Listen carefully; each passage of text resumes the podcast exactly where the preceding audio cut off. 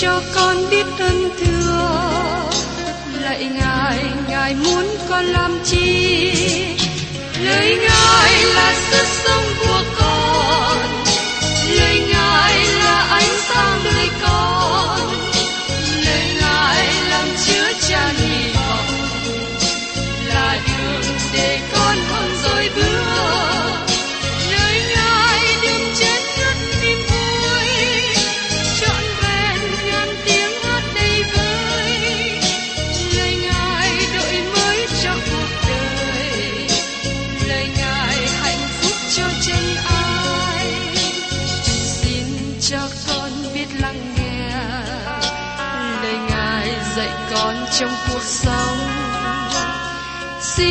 cho con biết lắng nghe.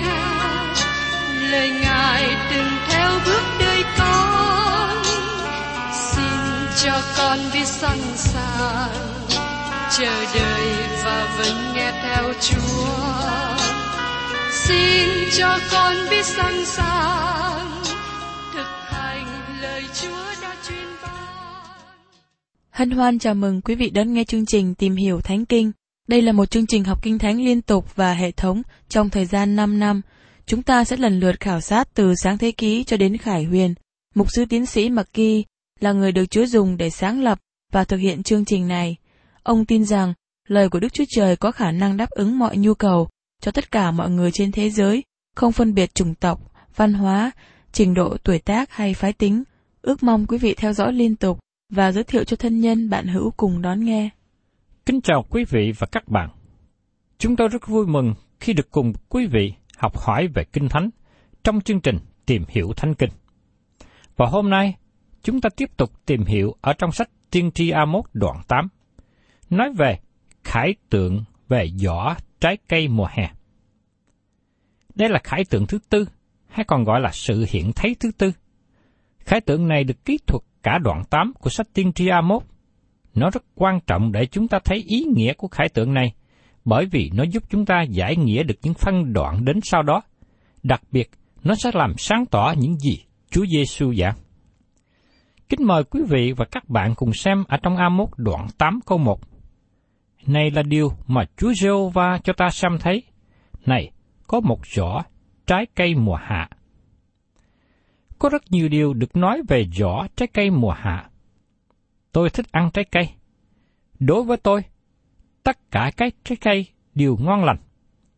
Tôi thích trái cây ở miền Tây của đồng bằng sông Cửu Long, Việt Nam, như chôm chôm, mãng cầu, mít, mận, xoài và nhiều thứ khác nữa. Nước Việt Nam của chúng ta có vài khu vực trồng nhiều loại trái cây tốt, như lái thiêu, Đà Lạt, hay dùng trồng khóm của thái Bình, Cà Mau. Tôi thích nhiều loại trái cây khác nhau, mỗi khu vực địa phương. Tại đây Amos nói đến vỏ trái cây mùa hạ, mùa hè, và nó là một sứ điệp thu hút sự chú ý của chúng ta. Trước nhất, vỏ trái cây mùa hè biểu tượng cho mùa gặt. Nó cho chúng ta biết rằng cây không còn xanh ra trái nữa. Chúng ta chỉ hái trái cây nào hiện có còn lại mà thôi. Muốn có thêm trái cây nữa, chúng ta phải chờ đợi đến mùa của năm sau. Vì thế, chúng ta thấy vỏ trái cây mùa hạ nó rất tốt và ngon lành. Nhưng nó cũng nói chúng ta biết rằng mùa thu hoạch kết thúc. Vỏ trái cây mùa hạ cũng cho chúng ta biết rằng trái đã chín mùi và sắp hư tàn. Tôi nhớ trước đây nhà tôi có trồng đu đủ và thấy đu đủ gần chín. Tôi hái vào và đem để trong thùng ở trong nhà, đậy nắp lại cho mau chín. Nhưng tôi quên hẳn đi, cho đến mấy tuần sau, khi có người khách đến thăm nhà, tôi mới sực nhớ lại và dự định lấy đu đủ ra đãi khách. Nhưng bây giờ, đu đủ chín quá, đến nỗi hư đi và không ăn được nữa. Có một sứ điệp về vỏ trái cây mùa hạ. Đức Chúa Trời ban cho chúng ta một thí dụ với những hình ảnh cụ thể. Mời quý vị cùng xem tiếp trong A1 đoạn 8 câu 2. Bây giờ Ngài phán rằng, A1, ngươi thấy gì? Ta thưa rằng, một giỏ trái mùa hạ.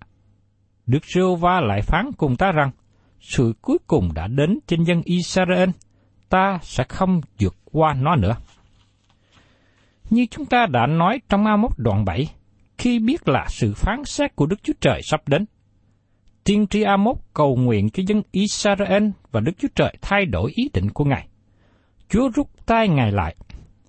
Giờ đây, khi nói về vỏ trái cây mùa hạ và bày tỏ dấu hiệu rằng mùa thu hoạch đã qua, thời kỳ an bình sắp hết, dương quốc miền Bắc của Israel sắp đến thời điểm kết thúc, sự phán xét sắp đến, và mùa gặt này biểu tượng cho sự phán xét đó. Vì mùa gặt nói về thời kỳ phán xét, và nó sắp đến thời cuối cùng. Tôi nghĩ có một số điều mà Chúa Giêsu đã nói bị hiểu lầm. Nếu như người nào đó không hiểu ý nghĩa của mùa gặt, Chúa Giêsu đã nói với các môn đồ của Ngài ở trong Ma-thiơ đoạn 9, câu 37 đến 38. Ngài bèn phán cùng môn đồ rằng, mùa gặt thì trúng, xong con gặt thì ít. Vậy hãy cầu xin chủ mùa gặt sai con gặt đến trong mùa mình. Chúa Giêsu đang nói về sự kết thúc của thời kỳ luật pháp. Đấng Christ sắp đi lên thập tự giá. Ngài nói rằng, Ngài cần những thợ gặt đi ra cho dân Israel. Nhưng sau khi Chúa Giêsu chết trên thập tự giá, hình ảnh khác hẳn. Vì trong thời kỳ ân điển này, Chúa Giêsu ban cho chúng ta ấn dụ về người gieo giống. Người gieo giống đi ra gieo hạt giống. Chúa Giêsu ban mạng lệnh, hãy đi khắp thế gian giảng tin lành. Nó là sứ điệp cho thời đại chúng ta. Hãy đi vào thế gian và gieo hạt giống. Đây là thời kỳ gieo lời của Đức Chúa Trời. Công việc của tôi và của các bạn là chỉ gieo hạt giống, còn công việc của Chúa là làm cho hạt giống được lớn lên. Và tôi tin rằng, Đức Thánh Linh của Đức Chúa Trời sẽ đem lời của Ngài làm cho người tin nhận trở thành con cái của Ngài. Chúng ta không phải là người gặt. Mùa gặt nói về sự phán xét, mùa gặt nói về thời kỳ cuối cùng. Công việc của chúng ta hiện nay là đi ra và gieo giống. Tôi mong ước tôi có thể đem sứ điệp này, đem lời nói này đến cho nhiều người. Tôi mong rằng tôi có thể khích lệ người tin Chúa làm những điều mà Đức Chúa Trời kêu gọi chúng ta làm. Công việc của chúng ta là gieo ra hạt giống của lời Đức Chúa Trời. Và tiếp đến, chúng ta cùng xem trong A1 đoạn 8 câu 3. Trong ngày đó, những bài hát trong cung đền sẽ là tiếng khóc than. Chúa giê va phán dạy, sẽ có nhiều xác chết mà người ta làm thinh quăng ra mọi nơi. Nơi được dùng để ngợi khen Đức Chúa Trời, được đổi thành nơi khóc than. Nơi vui mừng trước đây sẽ đổi thành nơi buồn rầu. Xác người chết nằm khắp hết mọi nơi. Và đây là một lời tiên tri diễn tả về một sự kinh sợ, một tai nạn rất nặng nề sắp xảy đến. Và trong A1 đoạn 8 câu 4 Các ngươi là người nuốt những kẻ nghèo nàn, làm hao mòn những kẻ khốn cùng trong đất. Hãy nghe điều này. Một lần nữa, Đức Chúa Trời nói về việc bóc lột người nghèo. Như tôi đã đề cập trước đây, tôi nghĩ đó là điều quan trọng để chúng ta nhận biết rằng Đức Chúa Trời quan tâm đến người nghèo trong thế gian này. Tôi đã trải qua kinh nghiệm của người nghèo. Tôi nhớ khi còn ở tuổi thiếu niên, cha tôi làm việc kiếm tiền nuôi cả nhà. Có lúc tiền kiếm được không đủ chi dùng cho sinh hoạt của gia đình. Có lúc sau khi tiền lo hết các chi phí, chỉ còn đủ tiền mua gạo ăn mà thôi. Tôi và các anh chị em trong nhà cùng gánh chịu sự thiếu thốn của cảnh nghèo khó. Khi ở tuổi trung học, tôi dùng thì giờ sau buổi học để đi làm thêm kiếm tiền sinh sống cho gia đình, phụ giúp cho gia đình. Trong suốt thời của Amos, Đức Chúa Trời kết án người giàu bấy giờ làm hao mòn những kẻ khốn cùng trong đất. Trong thời đó, người nghèo bị đẩy xuống ở mức rất thấp và họ không thể nào thoát ra khỏi cảnh nghèo. người nghèo gánh chịu nhiều đau khổ trong một đất nước không thờ kính Đức Chúa Trời. Và hôm nay, điều này vẫn không thay đổi. Và tiếp theo trong A1 đoạn 8 câu 5. Các ngươi nói rằng, khi nào trăng mới sạc qua, cho chúng ta có thể bán lúa miếng, và ngày sa bắt qua, đặng chúng ta mở kho lúa mì, mà bớt epha, thêm nặng siết lơ, và dùng cân dối giả đặng phỉnh gặt. Nếu các bạn ở giữa chân chúng trong thời trước đây, đặc biệt là trong khu vực của đền thờ Jerusalem, các bạn rất ngạc nhiên về những gì Chúa Giêsu đang nói. Các bạn thấy rằng người ta đi đến đền thờ để thực hiện mọi lễ nghi mà Đức Chúa Trời truyền bảo. Nhưng Đức Chúa Trời thấy những gì đang có trong lòng của họ. Ngày trăng mới, ngày sa bát mới là những ngày thánh và công việc làm ăn tạm ngưng. Nhưng Đức Chúa Trời nói, ngay cả người giàu đi đến đền thờ để ngợi khen Đức Chúa Trời, họ vẫn còn tham lam. Họ đang nghĩ đến công việc trong ngày kế tiếp và cách nào để kiếm được nhiều tiền. Đó là bởi gian lận khách hàng, gian lận trong việc mua bán. Họ không phải chỉ thực hiện tội lỗi này vào những ngày trong tuần, nhưng họ cũng thực hiện ngay trong đền thờ Đức Chúa Trời nữa. Hình ảnh được ban cho chúng ta về dân Israel trong thời đó, cũng là hình ảnh mà chúng ta thấy một số nơi trong thời hiện nay. Và tiếp đến trong A1 đoạn 8 câu 6.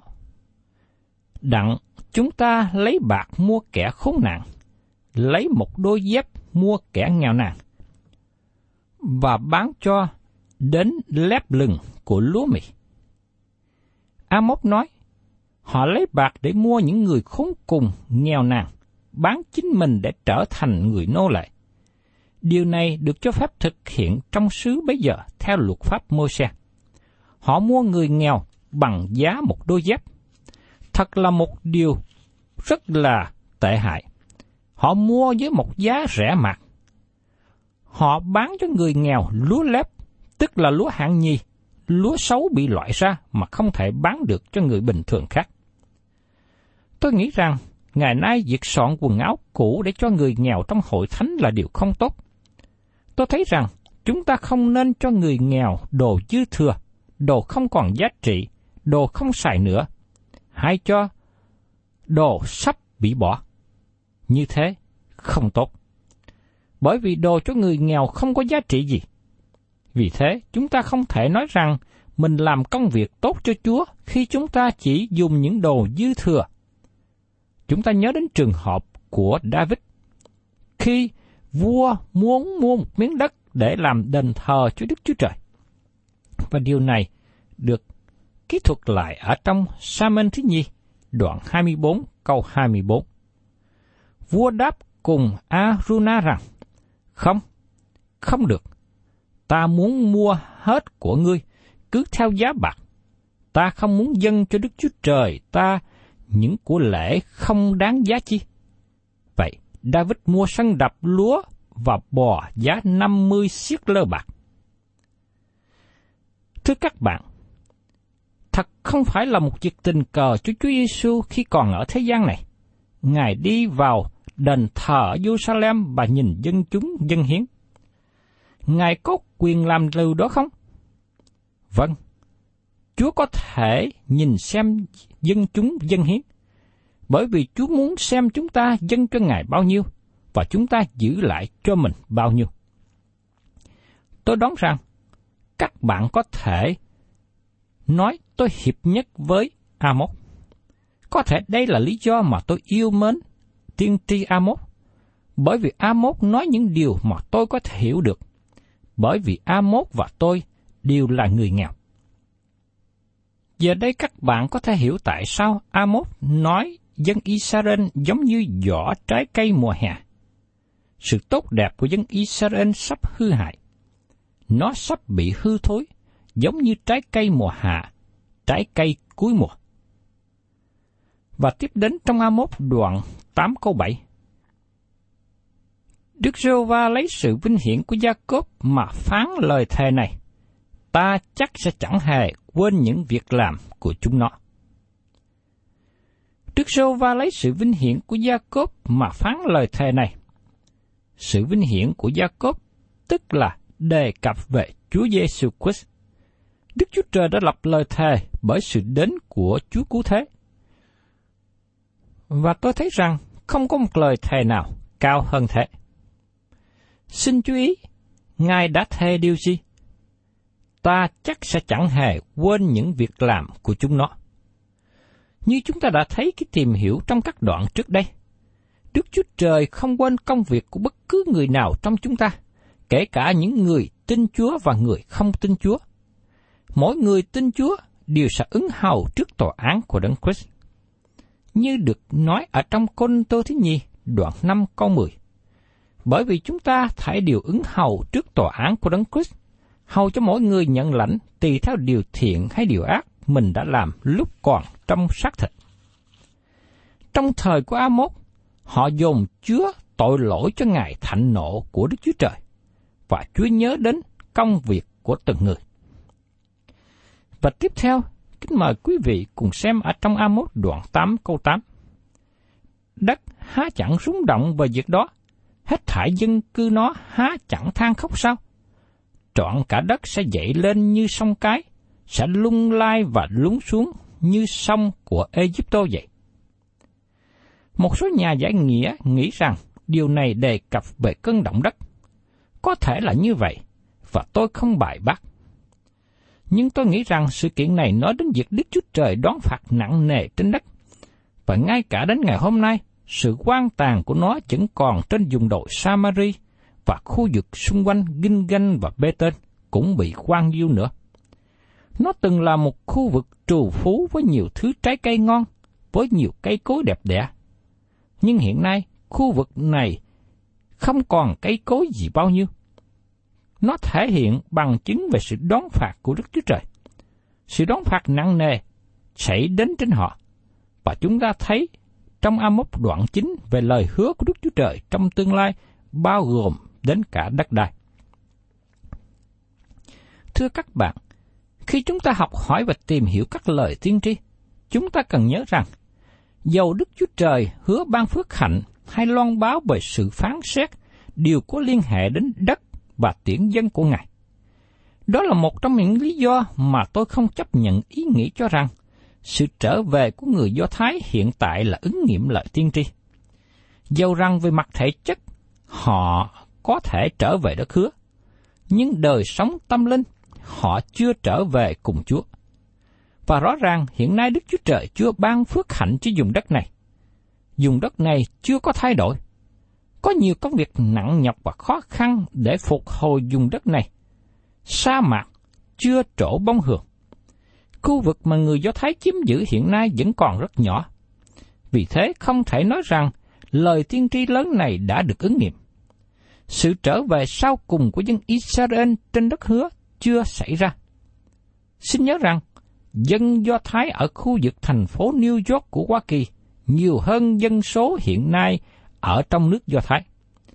Sự việc này nói cho chúng ta biết rằng lời tiên tri về sự trở về của người Do Thái chưa được ứng nghiệm hoàn toàn. Và tiếp đến trong A1 đoạn 8 câu 9. Chúa Jehovah phán, sẽ xảy ra trong ngày đó, ta sẽ khiến mặt trời lặn đi trong lúc giữa trưa và khiến đất tối tăm trong giữa ban ngày. Tại đây A1 nói rằng, ngày đó, mà chúng ta thấy lối diễn đạt này đề cập về ngày của Đức Giê-hô-va và trong một cách tổng quát, nó đề cập về ngày đại nạn, bởi vì đó là điều đến trước nhất. Ngày của người Do Thái bắt đầu vào buổi tối. A-mốt cho chúng ta một lời tiên tri kết hợp tương lai gần và tương lai xa. Ngày của Đức giê va chưa đến, mặt trời chưa trở nên tối tăm vào ban trưa, và trái đất chưa bị phủ trùm bởi bóng tối. Khi A-mốt viết lời tiên tri này, nó vẫn còn là một tương lai xa. Giờ đây, Amos nói thêm về tương lai gần của dân Israel. Mời quý vị cùng xem tiếp trong Amos đoạn 8 câu 10. Ta sẽ đổi ngày lễ của các ngươi ra sầu thảm, và hết thải bài ca tụng của các ngươi ra ca thương. Ta sẽ thắt bao gai trên mọi lưng và làm cho mọi đầu gối điều sói. ta sẽ đặt đất này trong sự sầu thảm, như là mất con trai một, và sự cuối cùng của nó đều sẽ như ngài đắng cay. Đức Chúa Trời nói, ta sẽ đổi ngày lễ các ngươi ra sầu thảm. Đức Chúa Trời đã ban cho quốc gia Israel bảy ngày lễ lớn, và tất cả mọi người nam trong dân Israel đều được yêu cầu đến trước mặt Đức Chúa Trời tham dự ba trong số bảy ngày lễ lớn này. Họ đến dự lễ với sự vui mừng. Đó là thời gian họ đến để ngợi khen, cảm tạ và tôn cao danh Đức Chúa Trời. Giờ đây Chúa nói, vì họ đến dự lễ những kỳ lễ này, nhưng không ngợi khen Ngài, nên Chúa đổi các kỳ lễ này thành ra sự buồn thảm. Những ngày lễ này đổi ngược với những gì được dự định. Hết thảy những bài ca của họ trở thành ra bài ca thương. Khi sự đón phạt của Đức Chúa Trời đổ trên họ, sẽ không có tiếng hát, không có sự vui mừng. Bây giờ, chỉ có lời ca thương sầu thảm mà thôi. Ngày nay hội thánh của Đức Chúa Trời cần trở nên một nơi để con cái Đức Chúa Trời đến ca ngợi và tôn cao danh Ngài. Khi hội thánh ca ngợi Chúa hết lòng, hội thánh được phước hạnh và vui vẻ. Nhưng khi hội thánh không ca ngợi Chúa bằng tấm lòng, chỉ ca ngợi bằng môi miệng, hay không còn ca ngợi Chúa gì hết, Chúa sẽ đổi nơi đó thành thì giờ than khóc, đau buồn. Ta sẽ đặt đất này trong sự sầu thảm, như là mất con trai một, và sự cuối cùng nó sẽ như là ngài đắng cay. Khi thắt bao gai trên mọi lưng, và làm cho mọi đầu gối đều sói, điều này bày tỏ sự đau buồn lớn.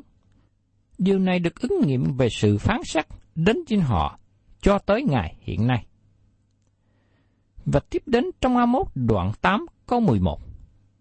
Chúa giê va phán, Này, những ngày sẽ đến, là khi ta khiến sự đói kém đến trong đất, chẳng phải vì đói về bánh, cũng chẳng phải khác gì nước, bèn là về nghe lời của Đức Giê-hô-va. Thưa các bạn, đây là một cơn đói lạ lùng nhất. Đức Chúa Trời đã ban cho dân Israel lời của Ngài, nhưng họ từ chối. Họ khinh chê lời của Chúa và bỏ qua một bên. Giờ đây Đức Chúa Trời nói rằng, có một ngày sắp đến, lúc đó họ không còn được đặt ân để nghe lời của Đức Chúa Trời nữa. Đức Chúa Trời nói rằng, bất cứ hội thánh hay dân tộc nào, nếu như họ không nghe lời của Đức Chúa Trời sau khi Ngài ban cho họ, Đức Chúa Trời sẽ rút lại lời của Ngài. Khi một hội thánh hay một dân chúng, một dân tộc nào không lắng nghe lời của Đức Chúa Trời, những điều khác sẽ chen vào. Chẳng hạn như các phong trào tự do, các chủ thuyết sai lầm, hay các triết lý của con người sẽ lôi cuốn họ. Quý vị và các bạn thân mến, ngày nay Chúa vẫn còn ban cho một cơ hội để giảng ra lời của Đức Chúa Trời. Và tôi mong ước quý vị và các bạn hãy lắng nghe và tiếp nhận. Vì có một lúc nào đó, người ta không còn cơ hội tốt lành nữa. Tôi nghe kể lại về trường hợp đã xảy ra cho một người thanh niên khoảng hơn 20 tuổi.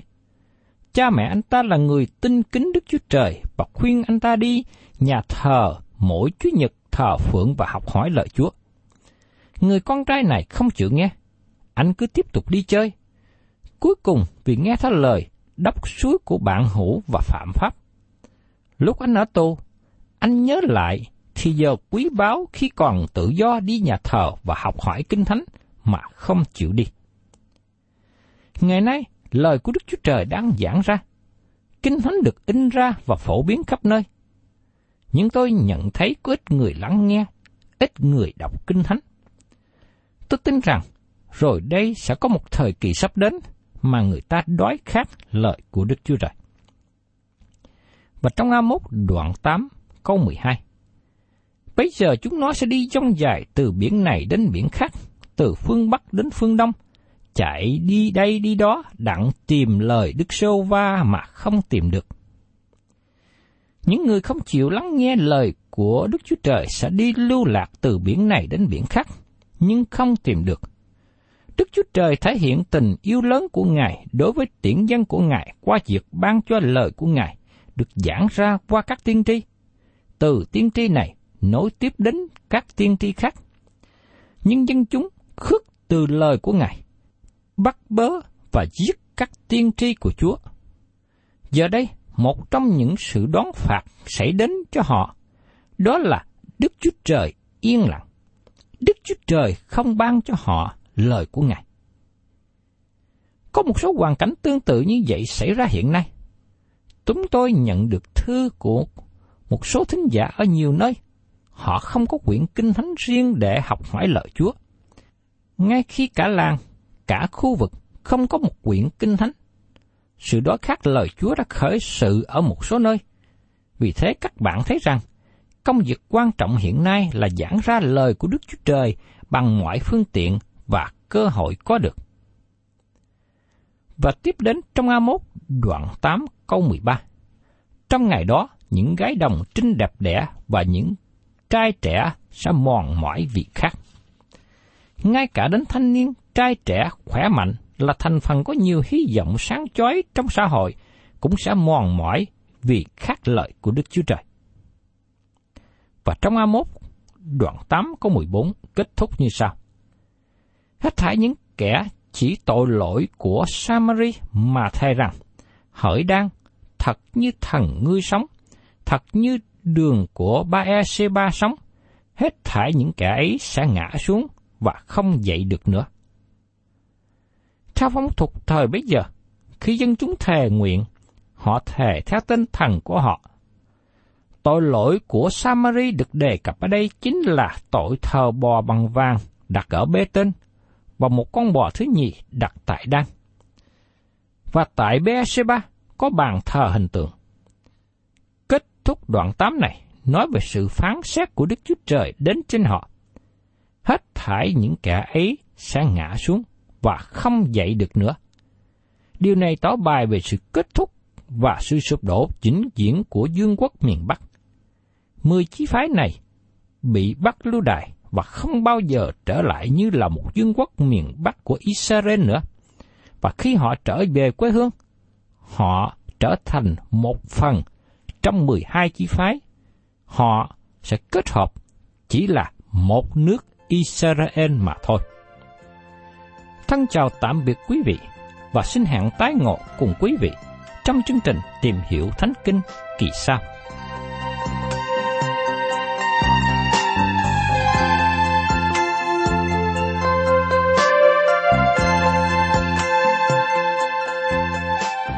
Cảm ơn quý vị đã đón nghe chương trình Tìm hiểu Thánh Kinh. Nếu quý vị muốn có loạt bài này, xin liên lạc với chúng tôi theo địa chỉ sẽ được đọc vào cuối chương trình. Kính chào quý thính giả.